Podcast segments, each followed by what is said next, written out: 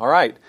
Well, let's continue on in our study. Obviously, we're moving forward in the second part of this look of Proverbs chapter 31, verses 10 through 27. This look at this excellent wife.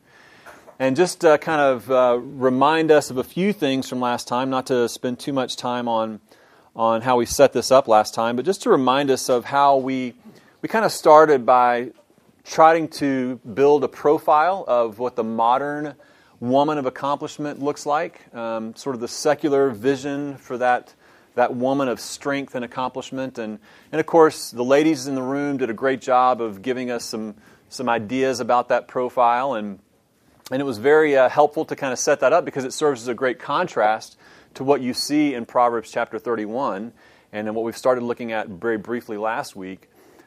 But the point I think that we were trying to make last time in talking about or setting up this profile of the strong, independent, accomplished woman in the modern secular mind is not so much to say, okay, here's that vision, and now let's do everything we can to criticize it and bash it, but to really set that up and to say, look, the vision that you find in Proverbs chapter 31, and really throughout Scripture, of the, the woman of God, or in this case, the excellent wife, is no less a woman of incredible strength, of incredible accomplishment. And oftentimes, what you find in, in this conflict that arises between some biblical ideas of womanhood or, uh, or the role of the wife in, in, in the life of home and family, it is a diminishment of that vision by the secular world and by the secular mind. And oftentimes it ascribes to that vision this idea or these notions of weakness, of not accomplishing all of your potential, not reaching all of your potential, and these kinds of ideas. And the fact of the matter is, is this just the exact opposite. And when you look at Proverbs 31 in particular, what you see there is this unbelievable vision of womanhood that is staggering in its accomplishment and in, in the character that is required there, and in the skill and in the ingenuity and the creativity. So we're going to look at that, obviously, in more, in more detail today. But the other point that we made last time is to recognize the danger that often emerges in light of any kind of uh, societal wrong, any kind of collective social or societal wrongs. So, for example, in this particular context, when you think about what often gives rise to ideas of feminism, of women pursuing their, their, their due in life, and, and this idea of equal rights, well, the, it often begins with this, this reaction to some kind of wrong. It could be the fact that, that there has been abuses of power by men there is, there's been uh, um, uh, exercise of wrongful authority over women, if you will. There's been oppression that is very real and very true and certainly not part of the biblical vision. But what we often do as a society and as societies collectively is we react to these kinds of things.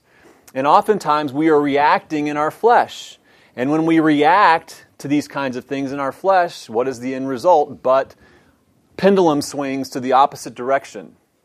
It doesn't bring us to any kind of state of, of balance or rightness or anything. It's generally just reaction that leads to overreaction, that leads to complete imbalance, and, and leads to the same kind of instability and the same kinds of wrongs. It just takes on a different shape and size and color and whatever. And the fact of the matter is, is that in Scripture, what you find as, as both the work of God in Christ and the, the, the delegated work of those who are His people is to be about redeeming things. And so, what Proverbs does is it gives us this vision of redeemed womanhood. In other words, you have the creation ideal of man and woman being brought together in marriage union that gets completely disrupted and damaged in the fall, and now we're set about in this task of redeeming that vision, that ideal. And so Proverbs 31 gives us a great vision of what that redeemed ideal looks like. We also said that it's important for us as men and husbands, but also for the ladies to recognize that this is holding up an aspirational ideal And so it's not something that, that we should have in view either on the, on, the, on the part of men, some kind of list to hold over our wives to say, you know, you're really falling short, short on this whole wool and flax thing. I mean, I haven't seen the spindle out in a long time. You know, where is that thing? Um, it's, not, it's, not a, it's not a list for us to hold up and, and try to hold our wives accountable to something, something in particular. And for the women, it shouldn't be this thing that's just a depressing and discouraging thing that you know you feel like you're constantly failing to hit the mark. It's all about setting up a standard or something to aspire to and to work toward. And in fact, when you think about Christianity as, as its essence, what are we doing in, in our sanctification but working out our salvation with fear and trembling and trying to become more like who? Christ. So but we're doing that in the grace of God, right? We're doing that by His grace, by His power, and not doing it in and through this constant sense of condemnation. There is now no condemnation for those who are in Christ Jesus. So just making sure that we keep this perspective on, on this ideal that's being held up before us and seeing it as a, a redemptive vision and an aspirational vision. That would be the uh, appropriate, I think, way to, to look at it. Now, as we, as we moved through the study, I did kind of establish a little bit of context by looking at uh, the first section of Proverbs 31, where you have this great instruction to King Lemuel, which we don't have a lot of information on, on who this person was. But really, this is, the, this is his mom giving him instruction on how to be a, a great and godly and wise leader. And some would argue that this, this section of Proverbs 31 that deals with the excellent wife is not connected to this first section. Others would say that it, it, there's no reason why it couldn't be connected, but providentially, in the canon of Scripture, it is connected. And so I use that as sort of a, a context for this final instruction from a mom to her husband about not just how he would lead other people and be a servant leader and being concerned about the needs of others and about true justice and those kinds of things, but also that a man of stature, a man of wisdom, a man of great leadership is one who finds this kind of excellent wife. And then we get this, this acrostic, this Hebrew acrostic, which basically begins each verse with the letter of the Hebrew alphabet that allows for memory of this. And it also speaks to this is a sort of, the, if you want to use an English idea of it, it's, it's the A to Z vision. It's like complete. I mean, if you want to know what a godly wife and a godly woman looks like, here's the A to Z list right here. So it gives this idea of completeness. It has a poetic uh, value to it. So there's a, a, thing. It's a it's a beautiful uh, piece of literature, but it's also set up as this acrostic for to make it very memorable according to the Hebrew alphabet. So there's just so much in this that's that's that's wonderful in terms of both its content, what it speaks to, the ideal that it holds up, how it basically is written in such a way that's, that, that uses the beauty of poetry. It has structure that gives it a sense of symmetry and memorability uh, uh, and, and memorableness. Um, so it's a wonderful section of Scripture in so many ways. Now, as we as we also set up our context for this, we talked a little bit about how um, when you think about how Proverbs deals with uh, the, the, the relationship of husband and wife, one of the things we talked about is how Proverbs emphasizes that a good wife is a gift from the Lord, and she has capacity or even power to be a profound blessing and a source of stability for her husband. And we looked at that, uh, her husband and family, and we looked at that in previous sessions in these various proverbs that speak of how the wife in the home has significant influence and power and authority. Again, another indication that we're not talking about some diminished vision of this lowly, meek and mild, don't say a word kind of woman that is often um, caricatured in the modern mind. We're talking about something quite the opposite. It's a woman of great influence, of great power. Power to both bring good and stability and strength, but also power to destroy and to bring down uh, the family and the husband. And that's what you see in Proverbs. Now, let's look at Proverbs 31, verses 10 to 31. That's where we're going to uh, spend the rest of our time today. And let's just read the whole section together, and then we'll get into the, the outline for the day. Proverbs chapter 31, verse 10 An excellent wife who can find? She is far more precious than jewels. The heart of her husband trusts in her, and he will have no lack of gain. She does him good and not harm all the days of her life. She seeks wool and flax and works with willing hands. She's like the ships of the merchant. She brings her food from afar. She rises while it is yet night and provides food for her household and portions for her maidens. She considers a field and buys it. With the fruit of her hands, she plants a vineyard. She dresses herself with strength and makes her arms strong. She perceives that her merchandise is profitable. Her lamp does not go out at night. She puts her hands to the distaff and her hands to hold the spindle. She opens her ha- uh, hand to the poor and reaches out her hands to the needy. She is not afraid of snow for her household, for all her household are clothed in scarlet. She makes bed coverings for herself. Her clothing is fine linen and purple.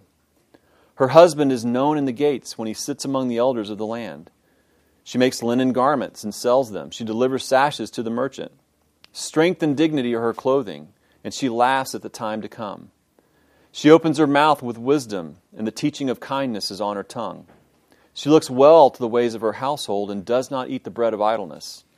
Her children rise up and call her blessed, her husband also, and he praises her. Many women have done excellently, but you surpass them all. Charm is deceitful and beauty is vain, but a woman who fears the Lord is to be praised. Give her of the fruit of her hands, and let her works praise her in the gates. So let's kind of break this down. And of course, I'm not going to spend time touching on every possible um, characteristic that you could highlight in this section. There, there are many, and we could spend a lot of time uh, coming at this from a lot of different angles. So, in, in, in terms of how I'm kind of working through this with us together, please don't think that I'm uh, wanting to intentionally overlook an important point. And of course, if you have some other insight or something that you would want to add to the mix, please, please do so. But I try to just sort of encapsulate this in sort of a few different categories or a few different headlines here. And the first one is to look at this woman, this excellent wife, and look at her, her valor and her value. Her valor and her value. And this is in the first few verses here. An excellent wife who can find. She is far more precious than jewels. The heart of her husband trusts in her, and he will have no lack of gain. She does him good and not harm all the days of her life. She is a valiant woman. In this term valiant, just an English definition, you would have this boldly courageous, brave, stout hearted, heroic, worthy, excellent.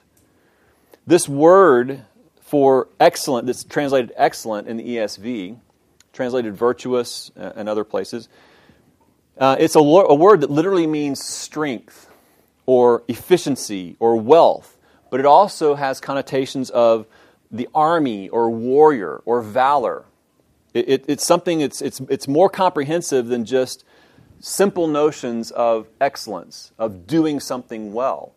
It has this connotation of valor and strength.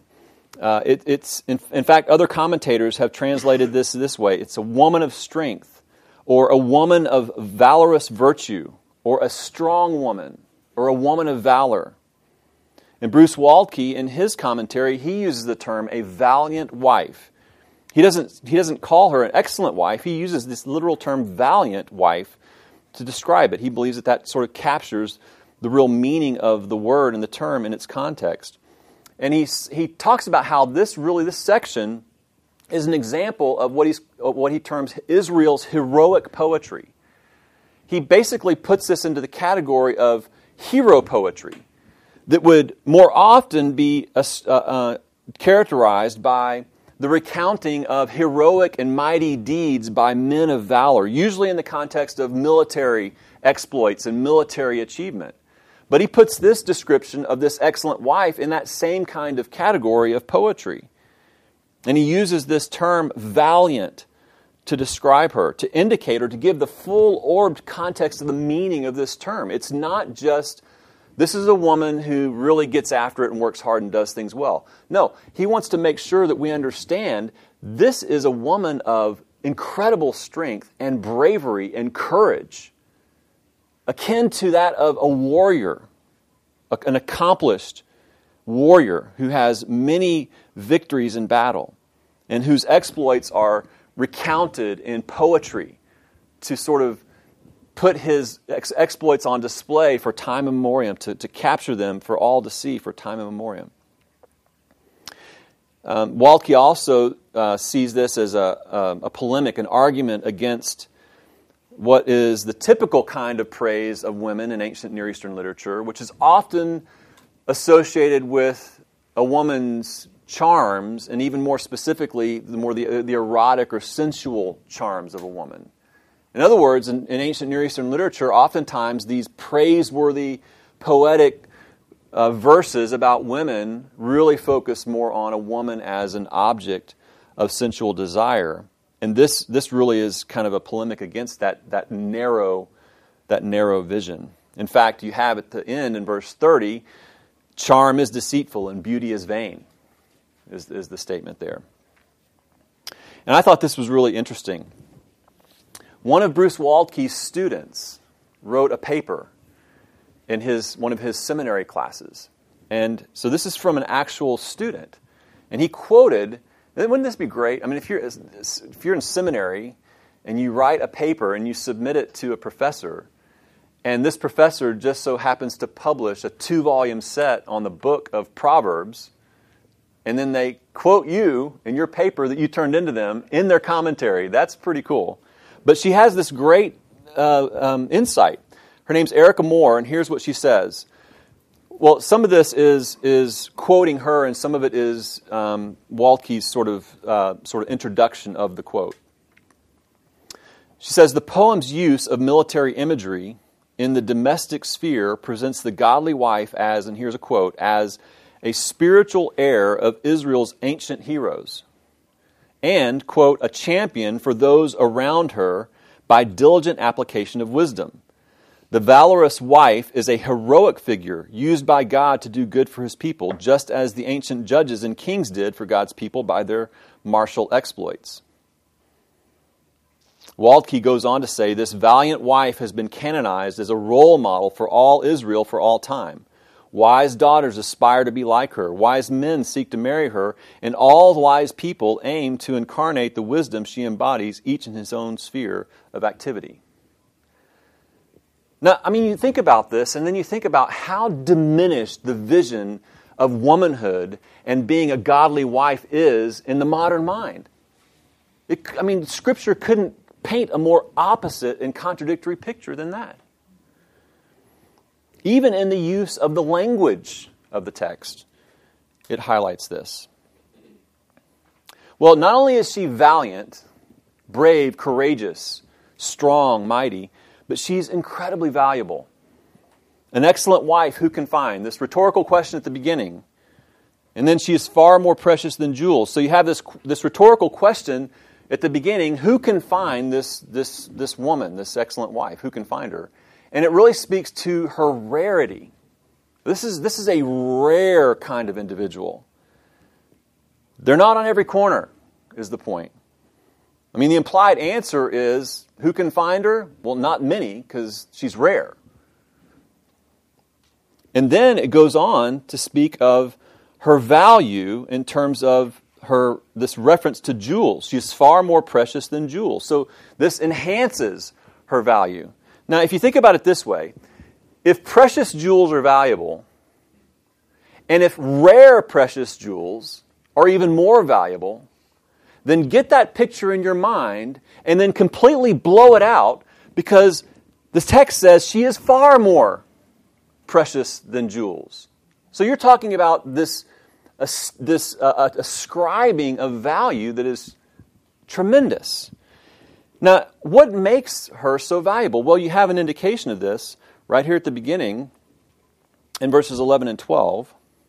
It says, The heart of her husband trusts in her and he will have no lack of gain. She does him good and not harm all the days of her life. Now, just looking at that, if you're a husband with a wife like that, do you think that there'd be some ascribing of value to that kind of wife? If you have a wife that you can completely place your trust in, without equivocation, without hesitation, in totality, Because you know that this, this woman of incredible distinction, of incredible courage, of unparalleled strength, of, of unbelievable ingenuity and cleverness, she is going to make sure that you have no lack of gain as she manages the household, as she takes care of her role and her function as wife and mother. And she's so focused on this, it's not just momentary, but it's all the days of her life. This is what she does. This is how much trust she engenders. This gets right here, I think, at the underlying character and driving motivation. It, it, brings that, that underlying motivation, that driving motivation to really sharp focus. And then the rest of these verses just illustrate that. Now, when you think about this, let me read the text again. The heart of her husband trusts in her, and he will have no lack of gain. She does him good and not harm all the days of her life. Now, I say that that really brings this internal primary motivation into very clear focus. Based upon the reading of those, those verses, what, what would you say is the core motivation here? To be a servant. That's exactly it. The rest of what you see is just illustration of that very core driving motivation. What you see here is a woman who is fully and completely devoted to serving another. I mean, that's just that's it. It just so happens in this context, in the context of marriage and her being a wife, it's this it's the service of her husband, and then of course by extension, the family. But this woman is described as someone who's completely devoted to that level of service, that degree of service. In other words, and we talked about this last week as we, we sort of highlighted this, this modern secular vision of strength and womanhood. This is the exact opposite of that because we, we said that there's an orientation toward self gratification and, and self centered achievement and accomplishment and the praise of people, you know, adulation and, and accolades coming to me as a result of, of what I do. But this woman is so driven by serving her husband, she's not driven by pleasing herself. She's not after getting what she's owed or what's due her. She's not trying to pursue the accolades and praise of other people because of some worldly accomplishments. She's committed to, wholeheartedly committed to, earning and keeping the trust of her husband, to ensuring his gain, and to doing him good all the days of her life. Now, when I say that, this is what sets off the alarm bells in the modern mind, right? I mean, do you think that I could go to, you know, your local college campus and give a lecture on this and be applauded by, you know, all the professors and most of the students and all that if I said, "Look, ladies, when you're thinking about marriage and family and your future, here's what you need to be thinking about. Find a husband that you can wholeheartedly give your utter absolute everything all the days of your life to earning and, and keeping His trust and to serving His needs and to working for His good and His gain all the days of your life. How would that message land, do you think? Not so good, right? You don't think so? I would definitely have to come up with a, a lecture title that was totally veiling what I was really going to say. Yeah. But you can clearly see that she is, she is not driven by self centeredness. She is completely driven by serving another. And again, when you come back to the very essence of what life in Christ is all about, it is about a pouring out of yourself, is it not? In service to God and service to others. Love the Lord your God with all of your heart and with all of your soul and with all of your mind, with all of your strength, with everything that you are, and love your neighbor as yourself. That's the essence of Christianity, the essence of, of the kingdom. And so this woman basically is just exhibiting that in the context of home and marriage and family. Now, when you think about this, you think about how this would land on the secular minded person and their vision of, of happiness in womanhood, of the pursuit of contentment or satisfaction as a woman. I mean, we can we already kind of laughed about it. We can immediately hear the the barbs coming back at us, and how that is so oppressive, and that's you all you care about is is robbing a woman of her of her joy and keeping her down and not allowing her to achieve her maximum potential. But can we not agree? And if you don't agree, then we'll have to probably talk about this at a different time. We don't need to discuss it now. But I think most of us would agree, or all of us would agree, that God's Word is transcendent. It, it, it, it's not bothered by changing trends, by different ideologies that ebb and flow. Its truth and its power and its authority is utterly and completely transcendent for all time and eternity. And so that comes to bear when you start looking at what's actually going on in the lives of women today. One of the articles, oftentimes when you start, you know, when you start searching for different subjects and you, you start seeing all these different publications that pull up articles on a particular subject, what is often interesting to me in that process is seeing how many different articles you start reading are all sort of quoting and referencing one particular study. Like it could be the Daily Mail over in, in the UK, it could be you know the, the New York Times. I mean, all these different articles and USA Today and all that, and they're all kind of highlighting and drawing out and illustrating and, and summarizing the same study. And this is what happened in this process. I read several different articles, and they all pointed to this one particular study. The title of the study was The Paradox of Declining Female Happiness by Betsy Stevenson and Justin Wolfers. Now, I, I, don't, I didn't want to try to encapsulate a bunch of different information from this. It would just take too much time and it, was, it, was, it could get too tedious for us. But let me just read to you the abstract, the summary of the study, its own summary of, how, of what it's about. By many objective measures, the lives of women in the United States have improved over the past 35 years. Yet we show that measures of subjective well being indicate that women's happiness has declined both absolutely and relative to men. The paradox of women's declining relative well being is found across varied data sets, measures of subjective well being, and is pervasive across demographic, demographic groups and industrialized countries. So, in other words, this is about declining happiness of women, and it's not isolated to socioeconomic status, to region, to I mean, it, it cuts across demographic lines. Relative declines in female happiness have eroded a gender gap in happiness in which women in the 1970s typically reported higher subjective well being than did men. These declines have continued, and a new gender gap is emerging, one with higher subjective well being for men. Now, I would argue that this is not good news for men at all. This is not good news for men. I mean, if you're just thinking about it of, you know, our team versus their team, you could say, yay, the men are winning, right? But they're not. We're all losing. We're all losing as a society. And the fact of the matter is, is that you could, I mean, there's a whole bunch of different angles to kind of cut and dice this, this, this study and the, and the results of this study. But I, I guarantee you, I guarantee you, at the core of all this is the fact that the, the biblical ideal of womanhood has been lost in pursuit of some other ideal, and it is not paying off. It just doesn't pay off because it's not true. It's a lie. It's a falsehood. And that's what you're, that's what you're seeing, that's what you're getting. In a whole bunch of different articles. It's so amazing to read these studies and see all these different.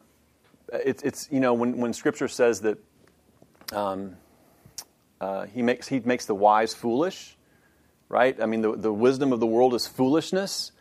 You start reading these sociological studies and you see the utter folly of analysis and people trying to bring secular solutions to bear on what is an, an eternal problem. And that's what you see in this case as well. Women, in general, even though they have more, more freedom, more economy of pay, there's, I mean, statistics are showing more women getting higher education. I mean, on and on and on it goes. And yet, it's not paying off as expected. So, God's word is true. And when you think about the value of this woman in this particular text, and this, uh, this, this reference to trust, that her husband trusts in her, I would argue that there's nothing more fortifying to the strength and stability of any relationship, but in particular and especially the marriage relationship, than comprehensive, unwavering trust.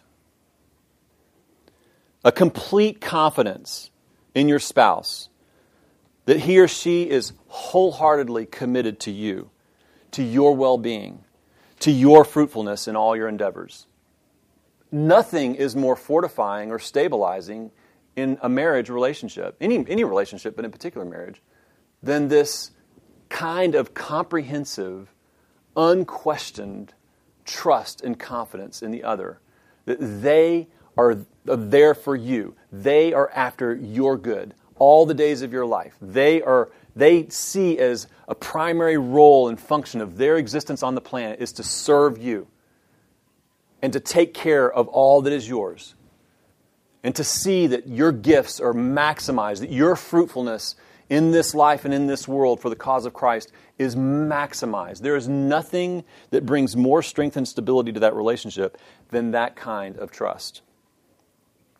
And for the husband in particular, this is a liberating principle. This is such a freeing principle.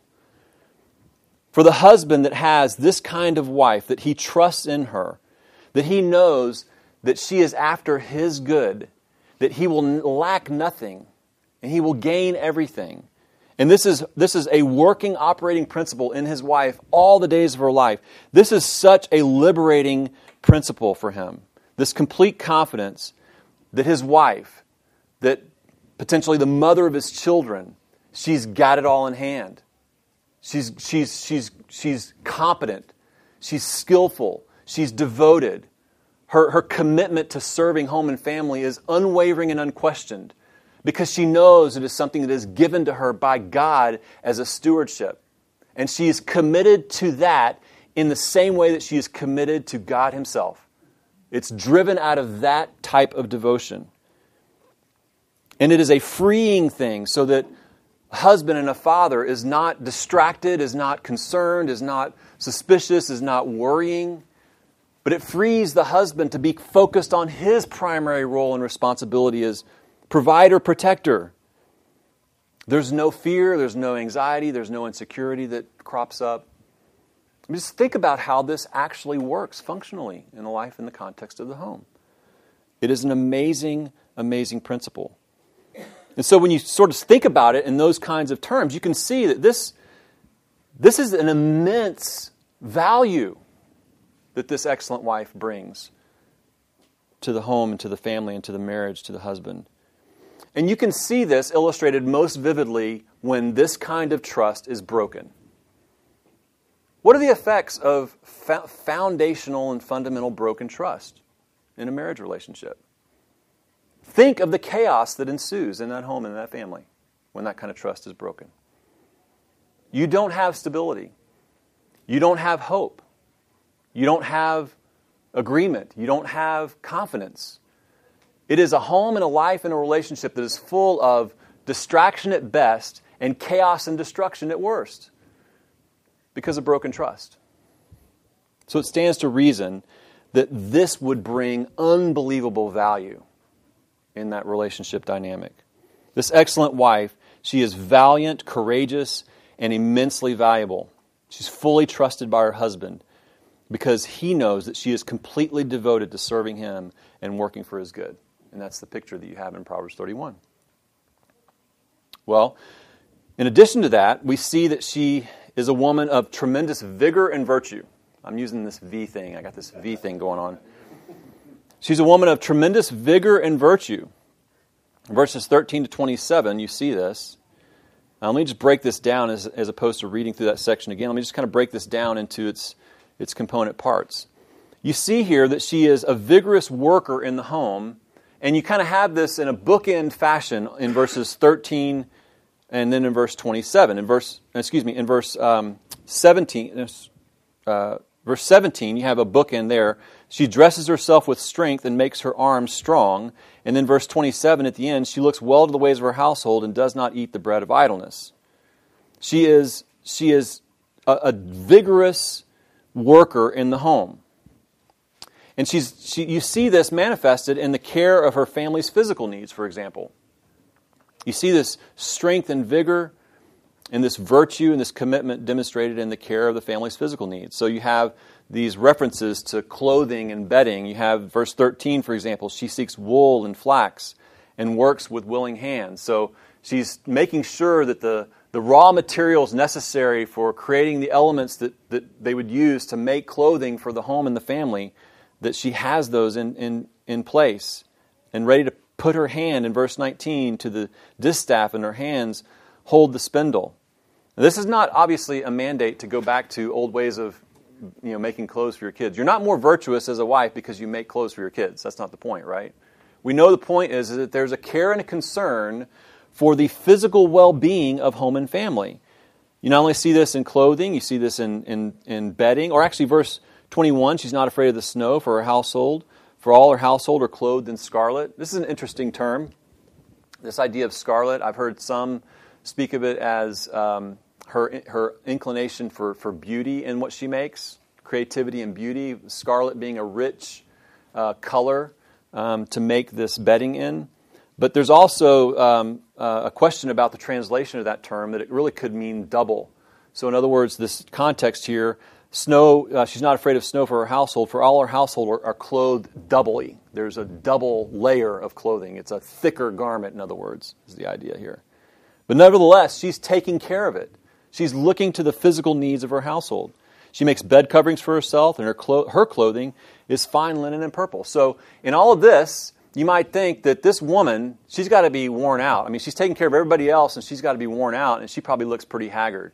Like, you know, you, you show up, you, knock, you, you come home, and you probably ought to give her like, you know, half an hour or so to kind of reorient herself and maybe spruce up a little bit because she's just been worn out all day long. She's wrung out. But no, this woman is tending to her own needs and she's making sure that she's attentive to her own appearance. There's just a conscientiousness there. I mean, she, like I said, she, she's serving her husband and she knows that she wants to present herself as an attractive bride. And by the way, there's nothing wrong with that. Can we just say that out loud? There's nothing wrong with that. It's not, it's not trite. It's not manipulative. It's not empty. It's not everything for sure but it's, it's something. And that, by the way, this doesn't need to be seen as a, as a 50s sitcom version, you know, an Ozzie and Harriet or Leave It to Beaver kind of model. I mean, we're not talking about, you know, high heels and, you know, bright red lipstick and hair all coiffed and everything like that. But there is an, there is an indication that it's not, it's not an, a non issue. It's, it's, she's, she attends to herself as well. She's concerned about her own well being and her own physical needs and her own appearance and that of her family. She, she, she does this in the area of food as well. Verse 14, she is like the ships of the merchants. She brings her food from afar. She rises while it is yet night. Verse 15, and provides food for her household and portions for her maidens. This is this idea of, of effort and creativity. In other words, she's, she's looking for ways to feed her family and feed them well and feed them with some creativity and flair. Looking for other types of food from afar. In other words, the, the food that would be available in, in immediate areas would probably be of the same type over and over again. It's kind of like, you know, if you live right next to, a, I mean, how many of you eat Chick fil A like three times a week, right? I mean, it's like it's a common, you know, if you're going to have to get fast food, you know, it's one of the better ones, so you're going to get it all the time and it's close and convenient. Well, similar idea, I mean, access to foods in your close, um, uh, close proximity to you would be fairly limited. And this gives you an image of a, of a woman who's kind of seek, going out beyond a, to find different creative ways to feed her family, to provide more variety, not because she's trying to get on the cover of Good Housekeeping, but because she's wanting to serve well with excellence. So she goes that extra mile. Again, this aspirational ideal of someone who's looking for ways to do that. She's got this vigor and virtue in her creative and industrious use of her gifts. Verse 16, she considers a field and buys it. With the fruit of her hands, she plants a vineyard. Verse 18, she perceives that her merchandise is profitable. Her lamp does not go out at night. In verse 24, she makes linen garments and sells them. She delivers sashes to the merchant. This is a very industrious woman. She's doing things to earn money, to help support the household, and to provide extra things for the family, and to ba- basically use the gifts that God's given her and the creativity that God's given her in ways that are profitable in the marketplace. She's not looking to make a name for herself. She's not looking to, you know, climb some corporate ladder, but she's certainly not, you know, sitting by and letting her gifts go idle. Letting her abilities, her knowledge, her understanding of a certain craft or trade or something like that, she's not just letting it sit idle. She's putting that to work for the home and for the family and for the glory of God. She's using her gifts and she's being creative and industrious in the use of them. And she's, she's virtuous and she's vigorous in her concern for and ministry to others in need. Verse 20, she opens her hand to the poor and reaches out her hand to the needy. Now, here's the thing oftentimes, we can get, men and women, we can get distracted by ministry, can't we?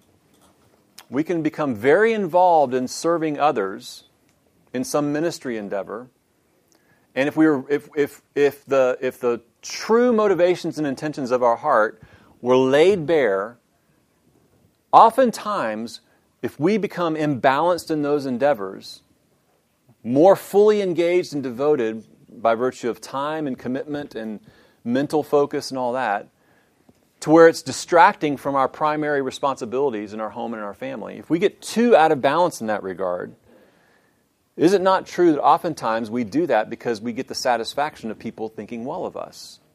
Maybe we're too attached to the praise that we get because other people are commending us.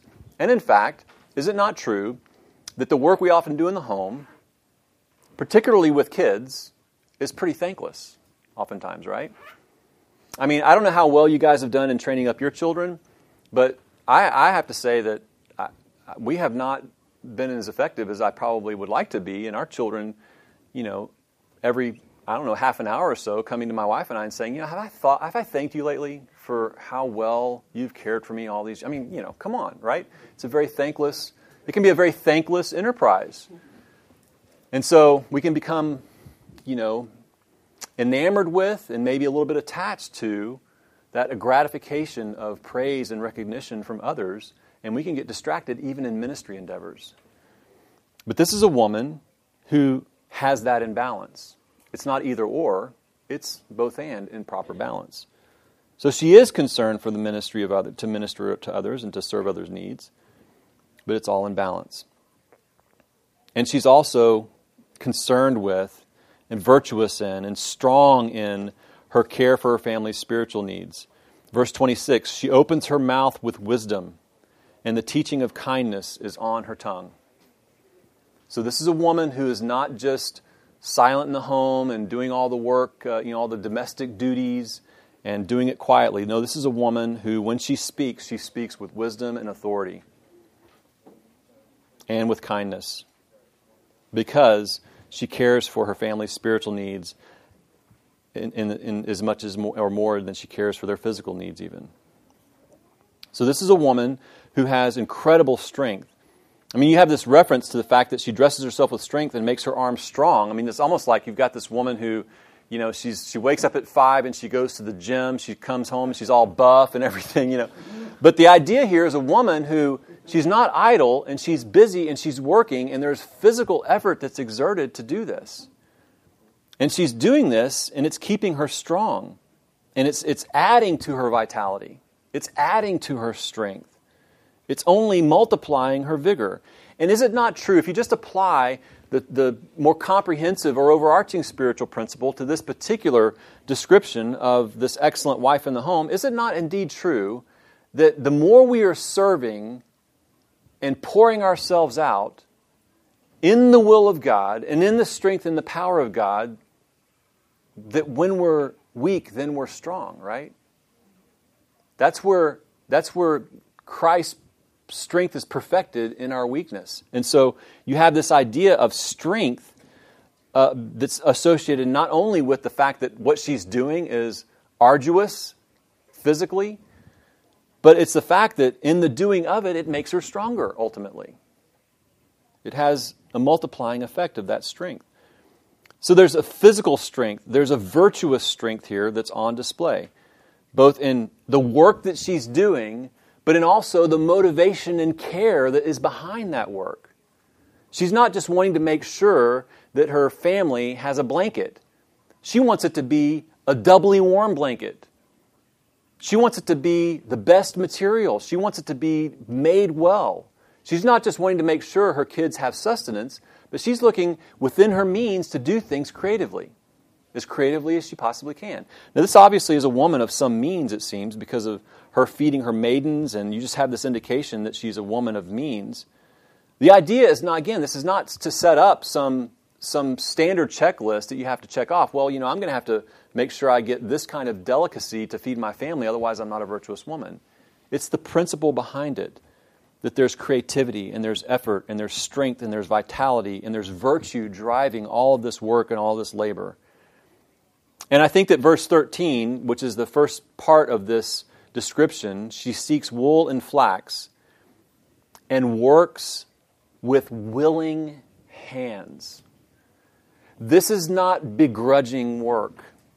This is not coming from an attitude of resentment or despair or hopelessness you see here this, this rejuvenating, strengthening, willing work that's underway.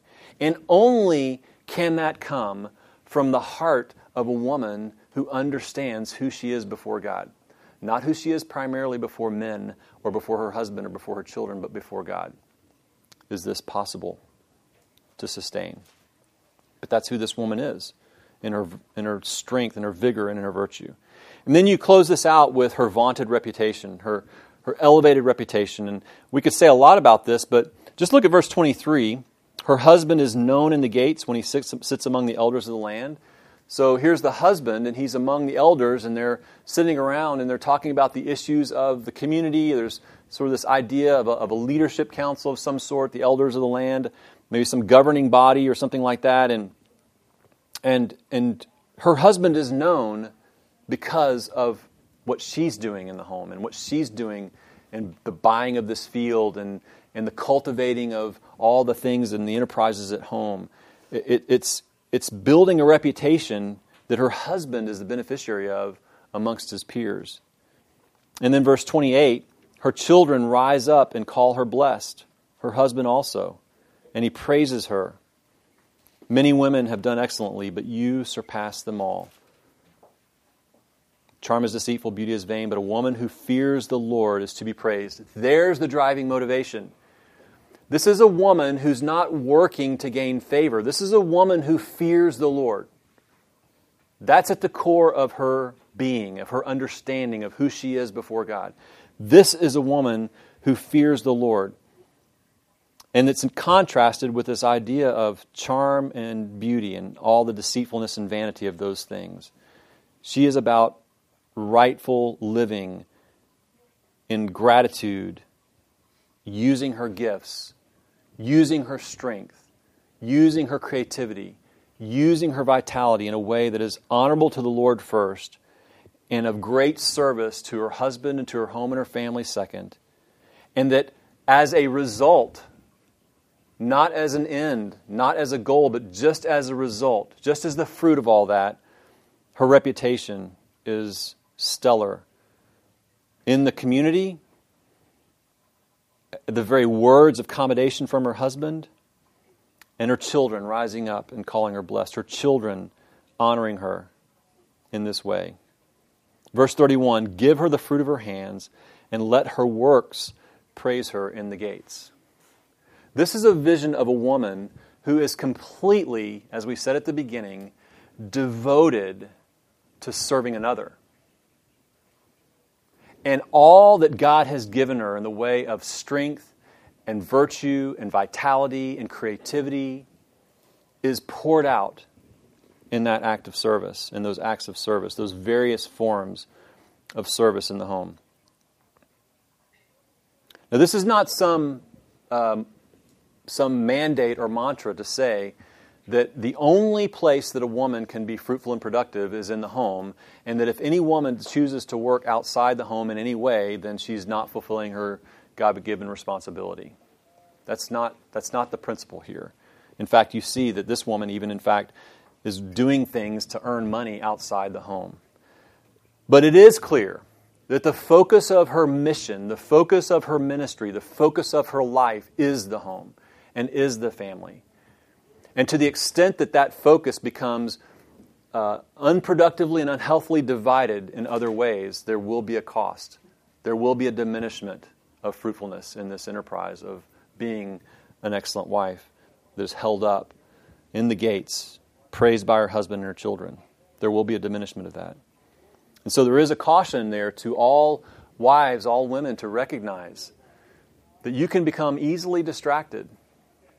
You can become easily, your, your mission, your, your, your, your reason for being in this home and in this family and in this marriage, in the way that you honor the Lord in it, can become easily distracted and diminished. Even for things like ministry or other things that you can get distracted in that are, in and of themselves and by themselves, not the problem. It's where your heart and focus is and how that's being compromised, potentially. So that's just a good caution for us to be thinking about. We could talk about that more at length, but just wanted to summarize that.